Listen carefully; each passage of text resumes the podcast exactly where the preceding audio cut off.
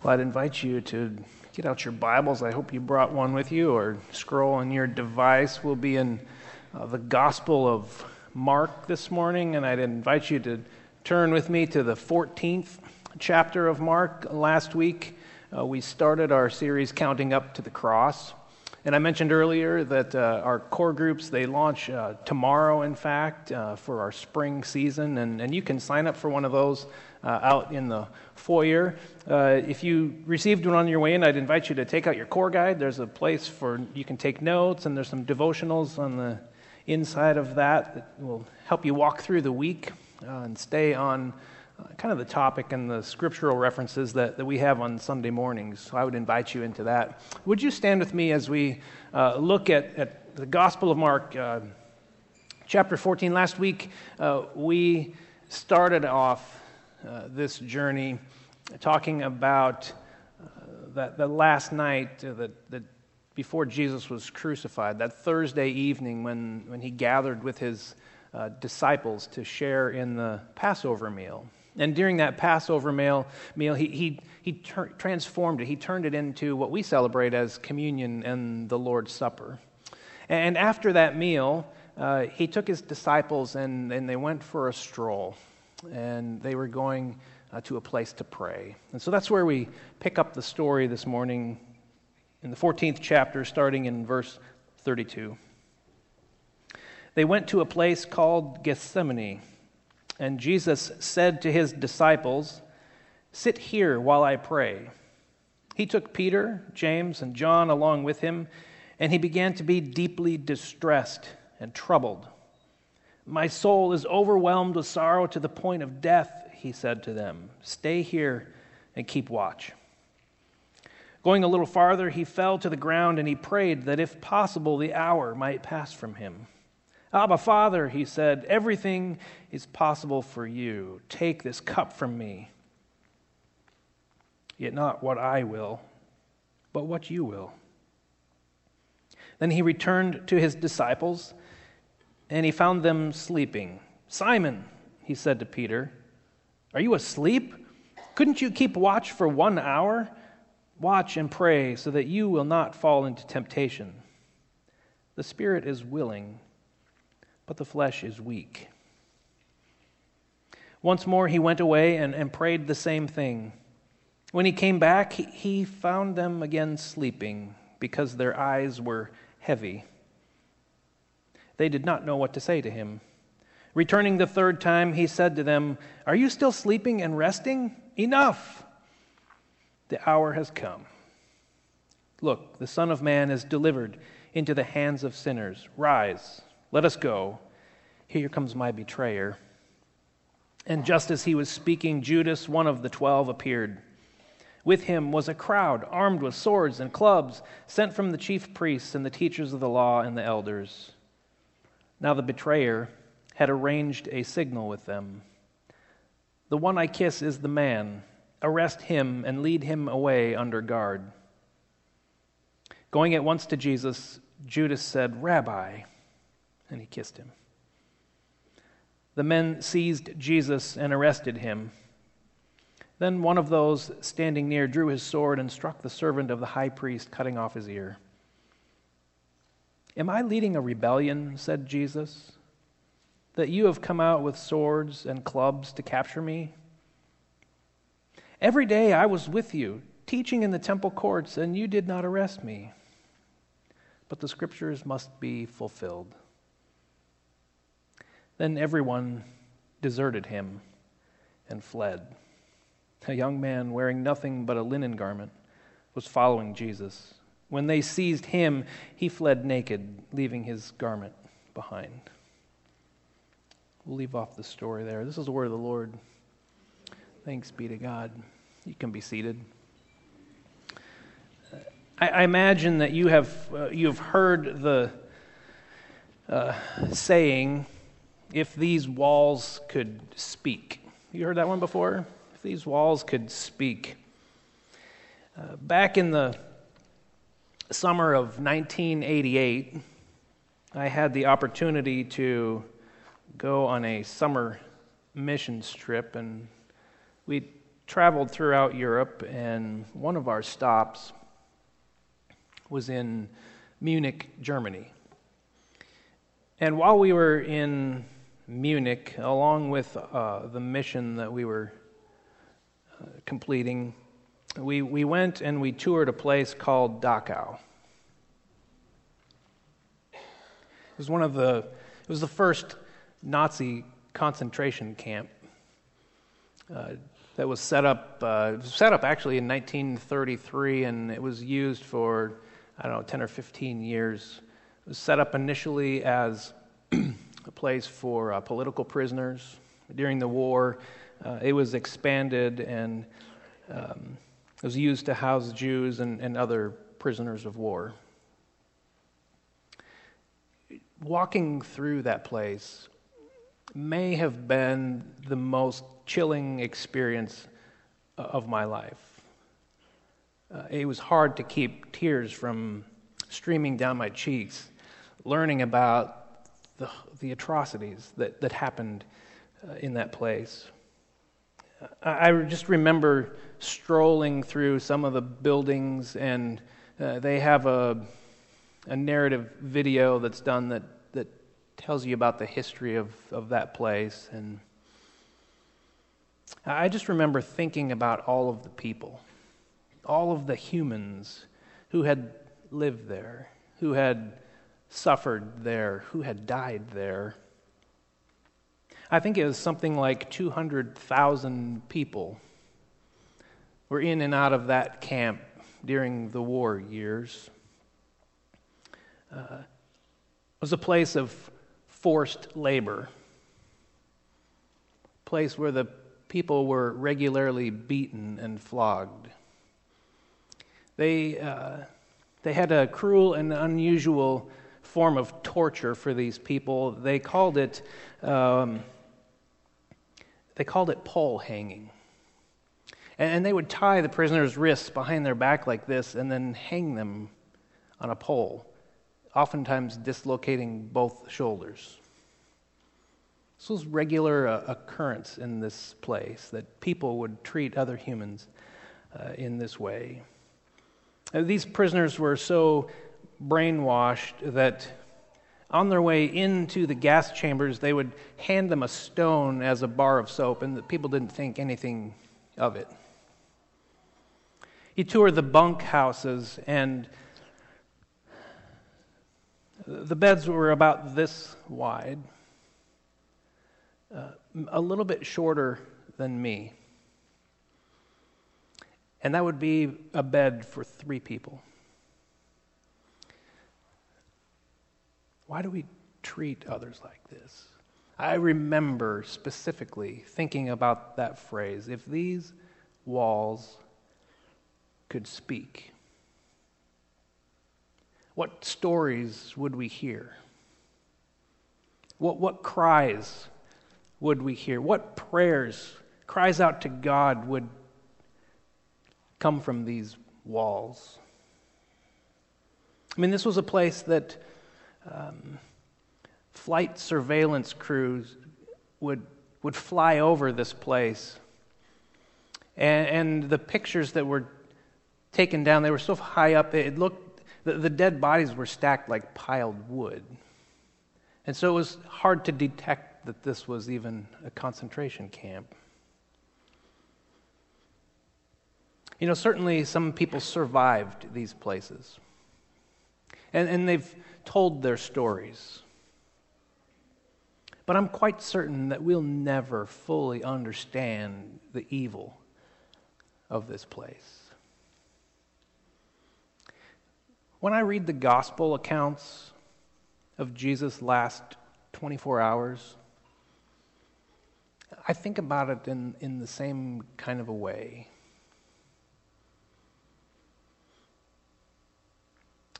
After sharing his Passover meal with the disciples, he Jesus leads his followers out to the Mount of Olives, to a place called Gethsemane.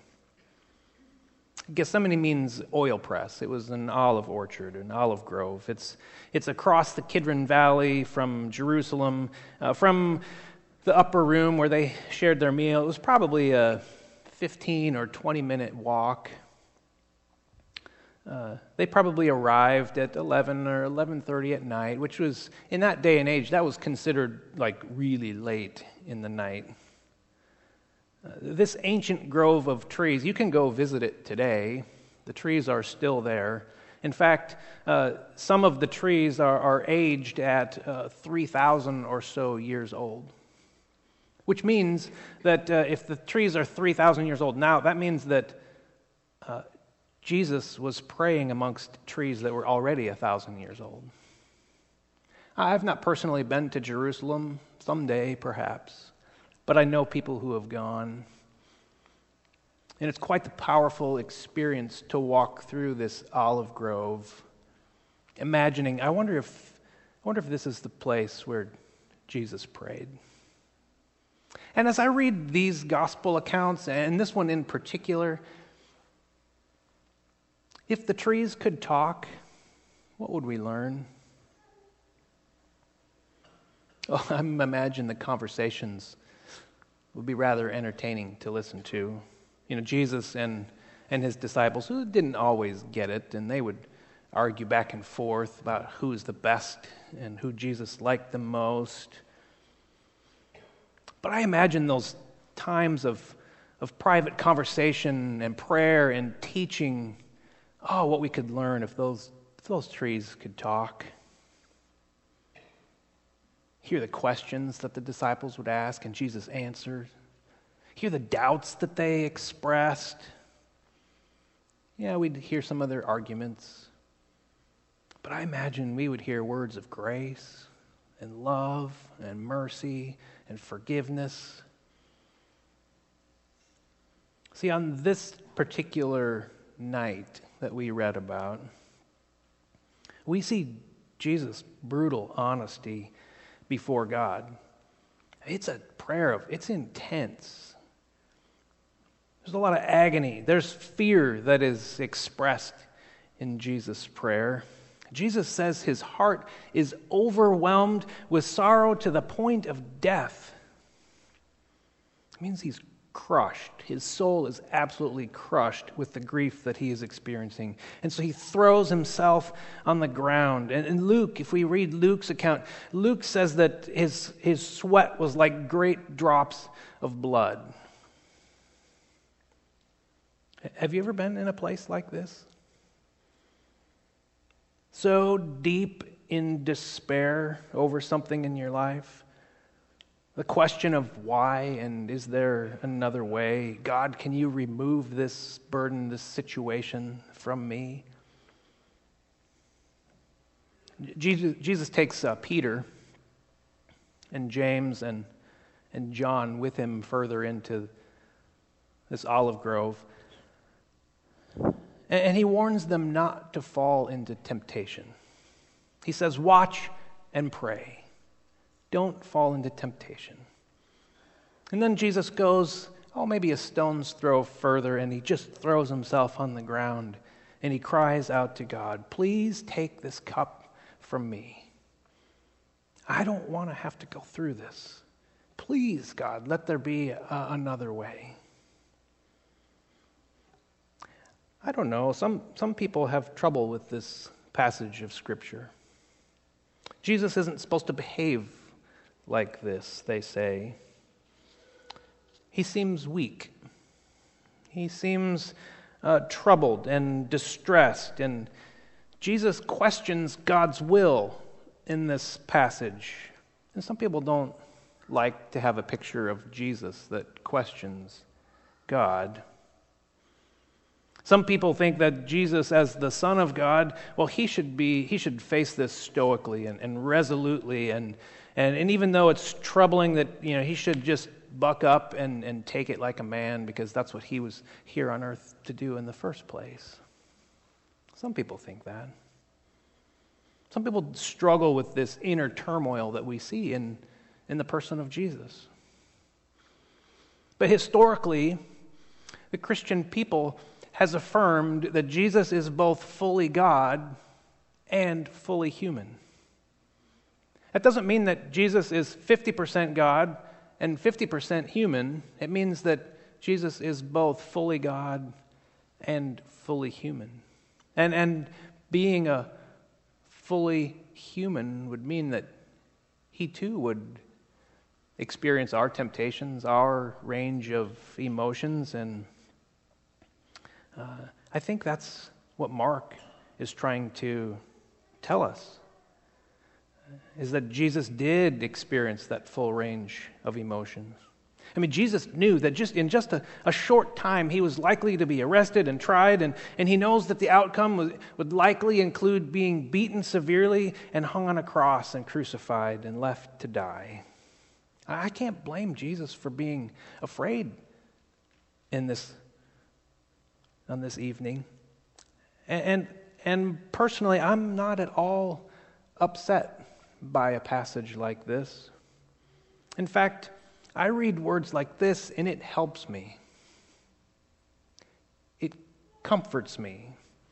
It adds credibility to these accounts, to, to Jesus, that my Savior is one who isn't asking me to do things that he's not willing to do himself. That he, he walked through life as a human, and he suffered and he died. And I know that he knows.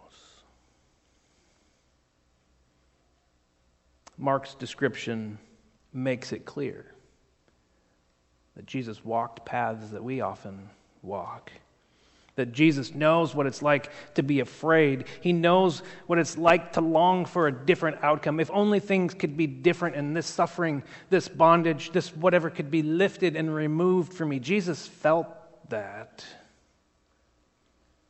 He knows what it's like to experience sorrow and to feel his heart break. When you walk through times like these, when you pray, you pray to someone who knows. Jesus has been there.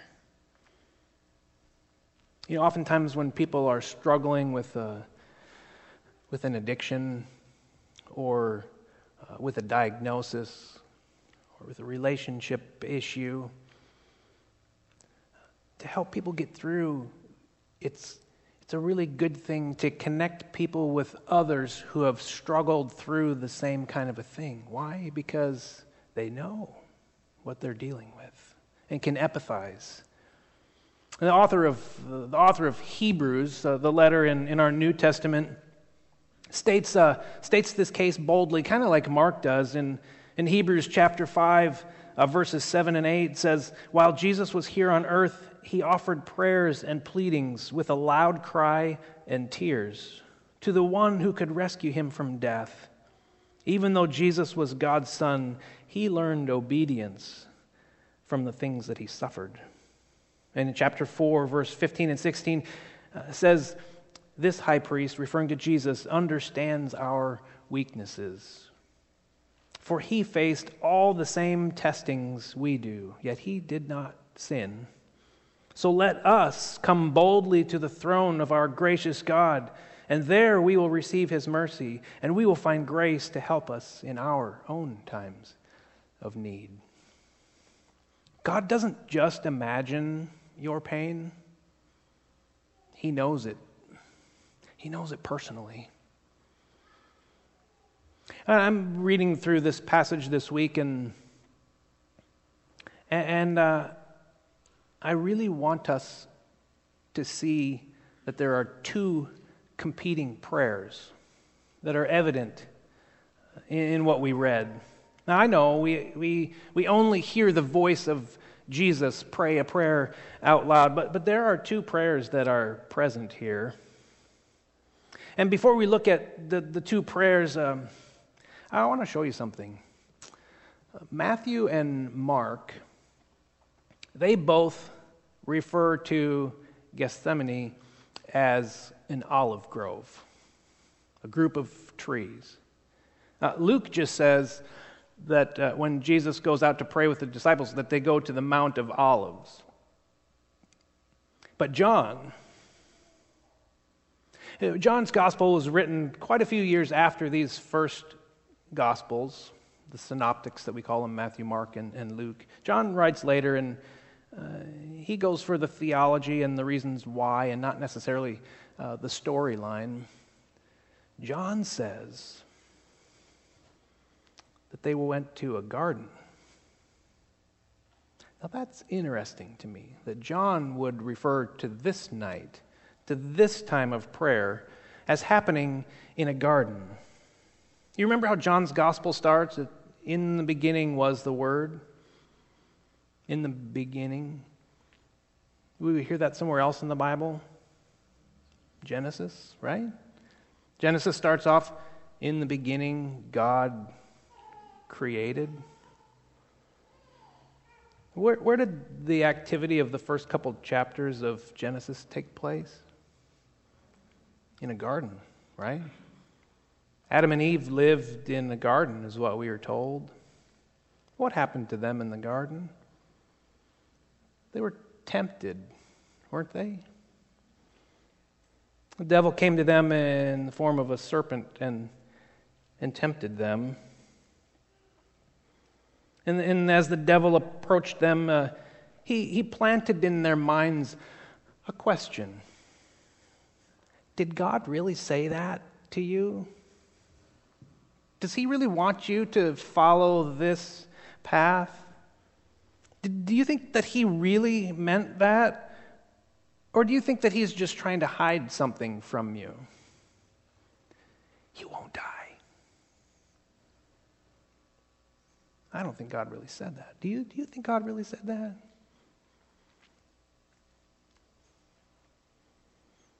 We know that Adam and Eve succumbed to the temptation.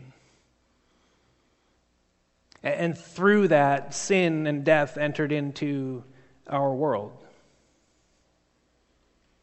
And then Adam is representative of all mankind. All of us are represented in, in Adam and Eve. So when we look at the Garden of Eden and we look at this temptation and, and we look at how they fell to, to that temptation and, and Satan convinced them that, did God really say that? And they came up with the answer, no, he probably didn't mean it. And our way is probably just as good or, or better than God's. We can, we can do that. It's our story, isn't it? See, every person that exists struggles with doing what's right or doing what's wrong.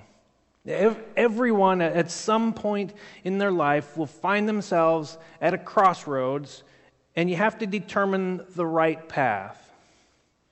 And oftentimes we reject the path of God. We reject going God's way, and we choose to go our own way, which ultimately, like Adam and Eve, it leads to sin, and it leads to death, and it leads to separation from God. God lights his path. God is light in the world.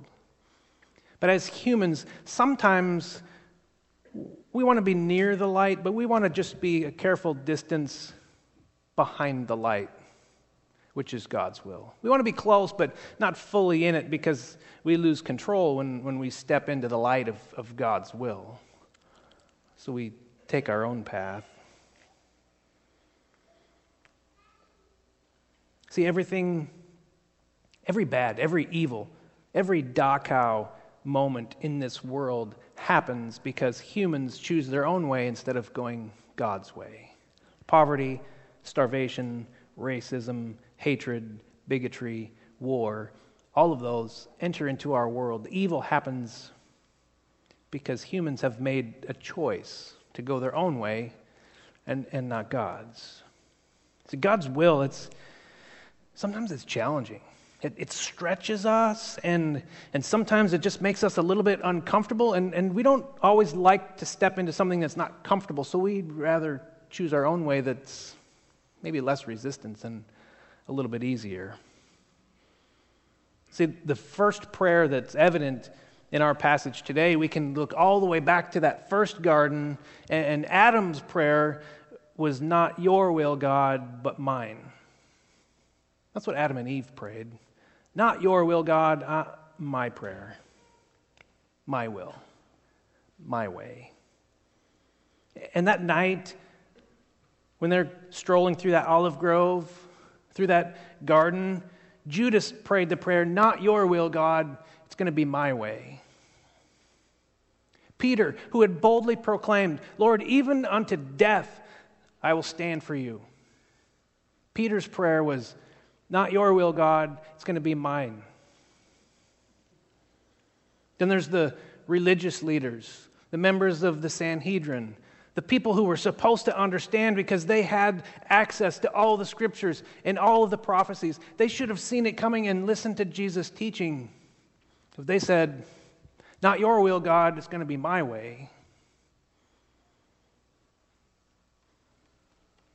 And all the rest of the disciples, Mark said, they all fled. They all, they all ran away. They had traveled with Jesus for years, listening to him teach and serve and love and warn them that someday this is going to happen, but never fear because I will be raised again. Their prayer that night was, "Not your will, God, it's going to be my way."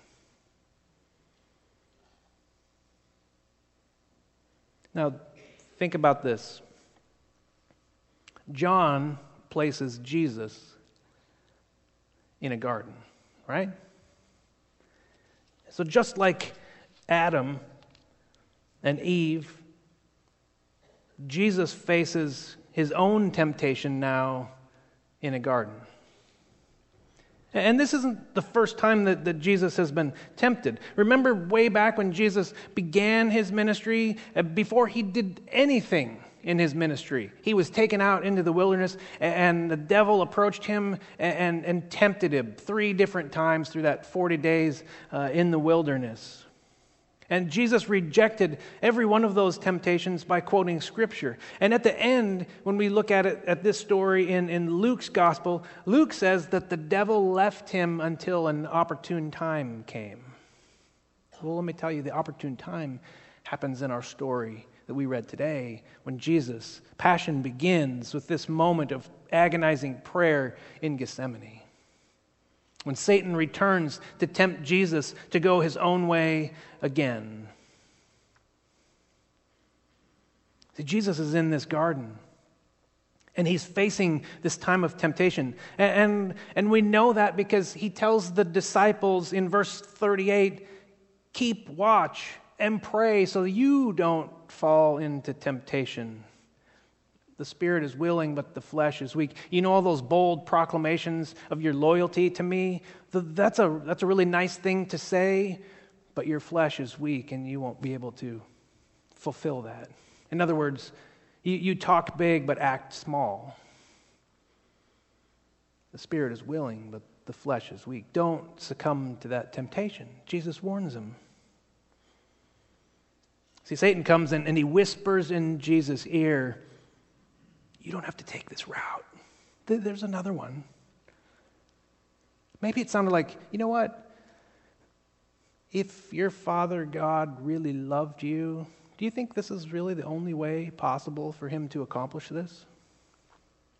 I'm sure there's another way. You're doing such great work, Jesus. Look at all the people you've healed and fed and ministered to.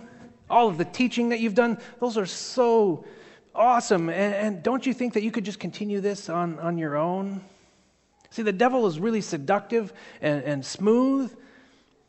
And he just wants to plant small hints of doubt into each and every one of our minds. He's, he wants access to you, to your thinking, to your thoughts, to just get a little morsel in there that's seductive and smooth and, and gets your attention. He wants to convince you how great it would be if you were to follow your own path.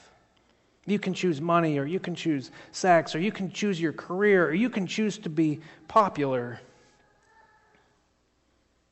And, and the devil doesn't tempt you with things that are beyond your reach. The devil will tempt you with things that you can actually accomplish, that you can actually achieve. Because if it's too far removed, it's far-fetched, and we never think that we could do that. So the devil comes in and works his way in, and he tempts you, tempts us to do things that are within our power to make happen. So the garden temptations that are evident in this story sound a lot like the ones that Jesus faced in the wilderness. Turn these stones into bread. Jesus, you can feed a lot of people. Look at all the, the good that you can do.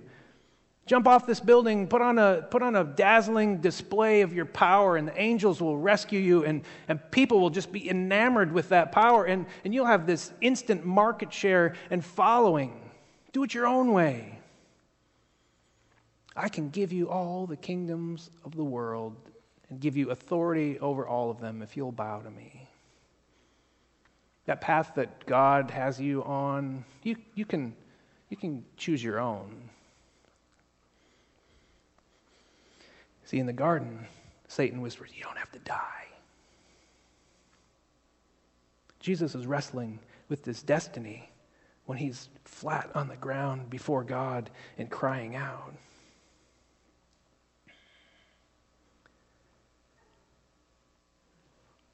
I imagine Jesus hears Satan say something like, you've done such great work.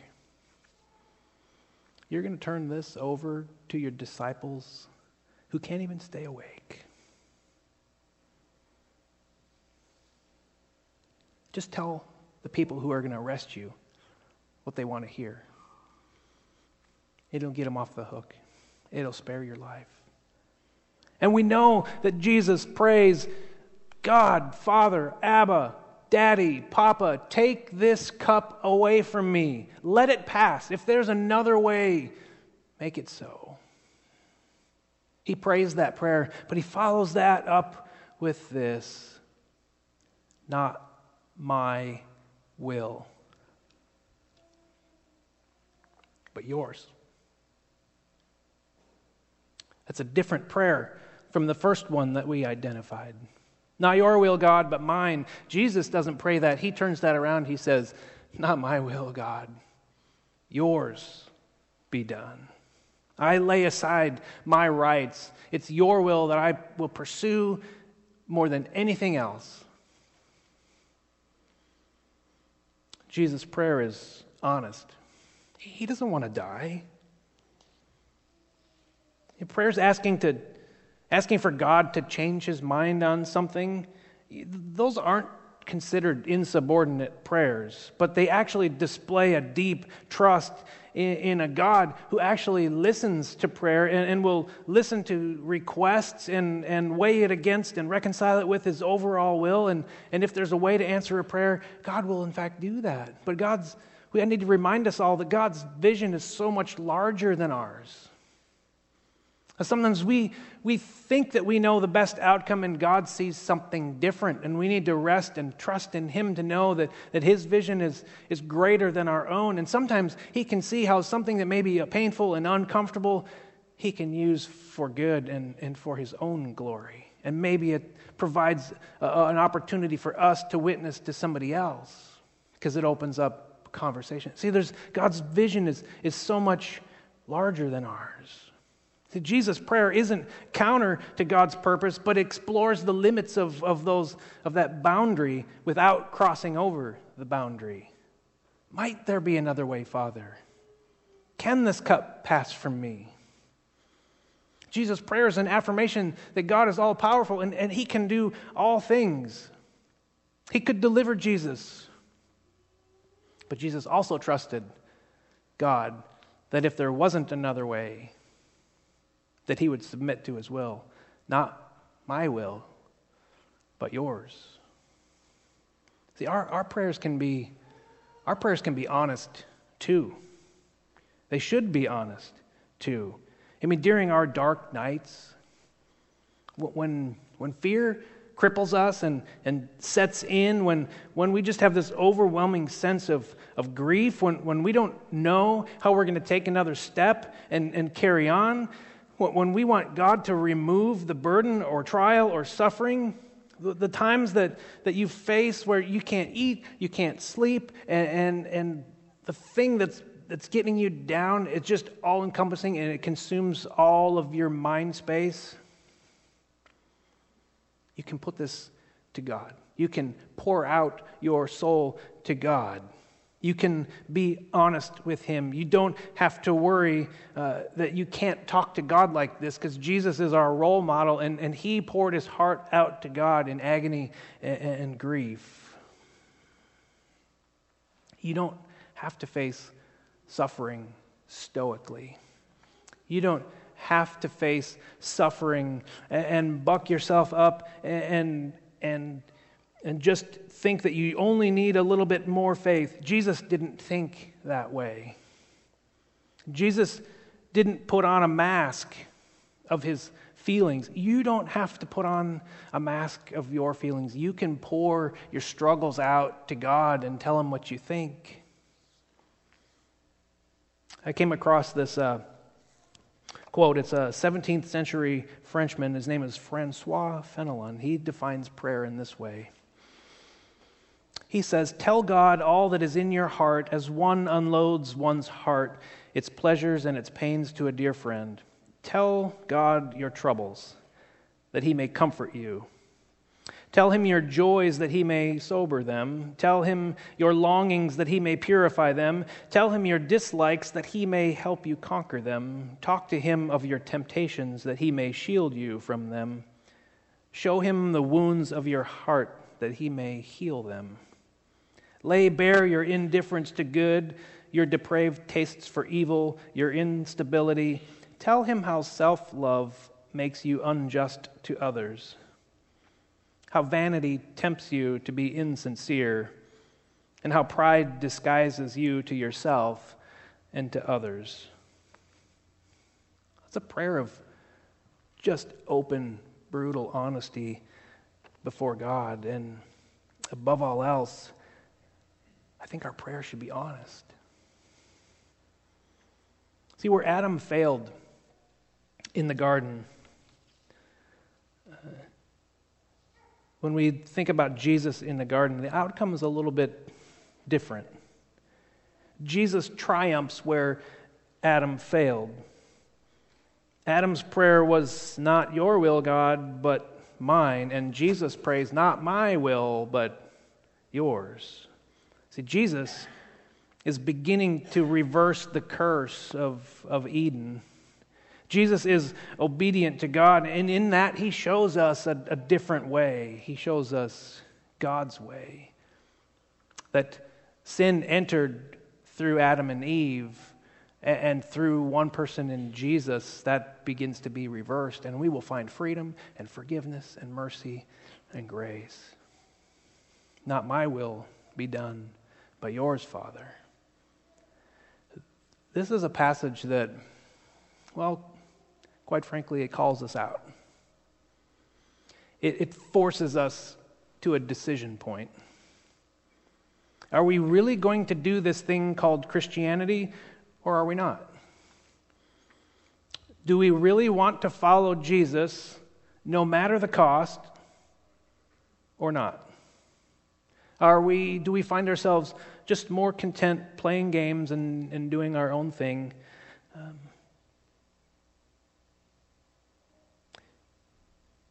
I would encourage us, starting with me, that this become our prayer every day. Not my will, but yours, God. Maybe it's every moment, every decision point where we're challenged. I mean, what does this look like when it hits the street and in the roads of life that we travel? What does it look like when we say, "Not my will, God, but yours be done"? It looks like honesty. It looks like integrity. It looks like uh, choosing God's way, even even when it's challenging. So we think of this prayer when when we have a disagreement or an argument with our spouse or a friend. It's a uh, We think about this prayer when there's an ugly competition going on uh, in the office. It's it's it's uh, thinking and praying this prayer when we're confronted with doing the right thing or the wrong thing in life. I, I remember, this is a small, trivial kind of example. A couple years ago, uh, I was going to take uh, my girls to a movie. And I got online, found the tickets, and uh, I was mistaken on the age of of the difference between a a kid's ticket and an adult ticket. The adult tickets were two dollars more. So I I, I thought we qualified for an adult and two kids, so I bought an adult and two kids. So I get to the movie theater, and on the sign it says, uh, kids are like thirteen and under. And so I owe the movie theater four dollars. I've already got the tickets. The line is long, so we stand through the, we, we get in line and get all the way up to the counter and say, you know what, I, I made a mistake online, I, I'm sorry, I, I need to pay you four dollars for for these tickets because I need three adult tickets. And the the attendant at the counter looked at me like I was nuts. Like, well, these would work. Like, I know, but I, I made a mistake, clearly, and, and, I, and I owe you the four dollars, and I just want to make sure that it's right. Well, that's a small thing, but there's people who are watching the integrity of how you live. And if you can't practice these kinds of things with small things, when the big ones come along, it's it's going to be really difficult to, to pray, not my will, God, but yours. Not not my way, God, but your way. I want to go that way. I mean, I've told you the story of, of how I landed in the ministry. I owned a business in Chicagoland, and, and I really felt like God was, was leading me towards selling that business and entering into the full-time ministry. And so as that progressed, and, and I presented that to my regional people uh, in the Chicago area, they, they came back and they looked at me like, you're nuts. You are just flat-out crazy to sell what you have, the market share you've developed, the customer base that you have, the income where you're at. You're going to trade all of that, everything that you have built, to go work in a church? I don't know, we don't get it. Think about that overnight. I'll call you tomorrow. Like, you don't really need to call me. I get a phone call the next day. Uh, Dave, you know that territory that we've been kind of talking about for several years, but it's never been able to to work out, to add that to yours? Uh, well, we'll give it to you. And, and and you know, some of these other circumstances that we've told you time and again that we really can't do anything about because we don't have any just cause, well, we'll make it happen. Just like that. How did all of this change? So I'm confronted with going God's way and entering into ministry, or taking my way, tripling the size of my business, having the ability to a lot of to do a lot of really good things, to have a significant jump in income, which you could do a whole lot of really good things for the kingdom with. And I would, oh, by the way, I'd have control over all that, and it would make me look better, and I'd be more successful in the eyes of the world. If you can't pray the prayer, not my way, your way, God, with the small things, when a situation like that confronts you, you have no prayer of, of standing up to that kind of temptation. Not my will, God, yours be done. And I won't pretend. I won't pretend that I make the right decisions all the time. I know better than that. I know that sometimes I fail to do the good that I'm supposed to do, that, that I sometimes want to avoid the things that might bring discomfort and pain, and sometimes I just want to run away and hide, and I want to take the path of, of least resistance, and sometimes what God calls us to isn't how we would define fun. It may be difficult, it may be risky, it, it may bring some suffering and pain, and And sometimes I just want to fall asleep like the disciples. I, I want to be spiritually drowsy with heavy eyes and, and a groggy heart. And I just want to go to sleep and take a nap and avoid what God would want me to do. See, the, the disciples fell asleep. You, you heard that part, right? Tertullian says, uh, susceptibilities to weakness and sloth are the footprints of the devil. Sleep, to sleep is to stop praying. To, to sleep is to be unable to recognize what's going on. To sleep is even to assume a certain level of confidence, like, hey, we've arrived, and now we can kick our feet up and, and rest a little bit and, and take a nap. The disciples failed Jesus miserably in this story.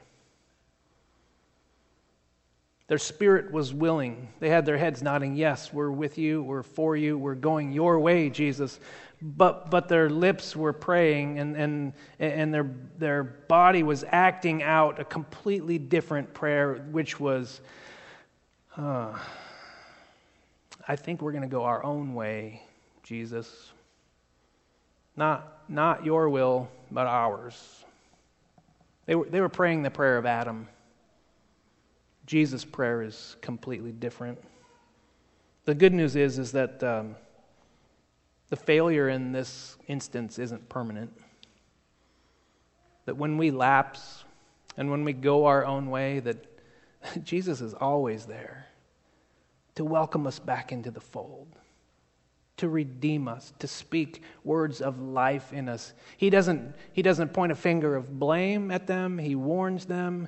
And we know that after the resurrection, uh, you know, he meets them and he greets them uh, with open and loving arms. And so when, when we fail, which we will, that we know that there is grace in the person of Jesus and that he will forgive us and redeem us and, and, and warn us again, you know, pray this prayer, not my will, but yours, God.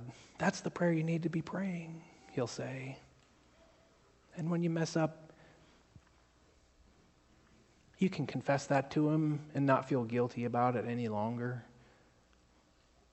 And turn the course back to following God's way. I don't know about you, but it forces us into a choice. I'm going to ask the worship team to come back, and we'll we'll close with a song. Um, but there, there's two prayers that are evident in in this story that we read in Mark. There's two prayers evident in the garden. Which one are you going to choose? Are you going to choose to go your way? Or will you too pray like Jesus did and say, not, not my will, God, but yours be done? People of God said, amen.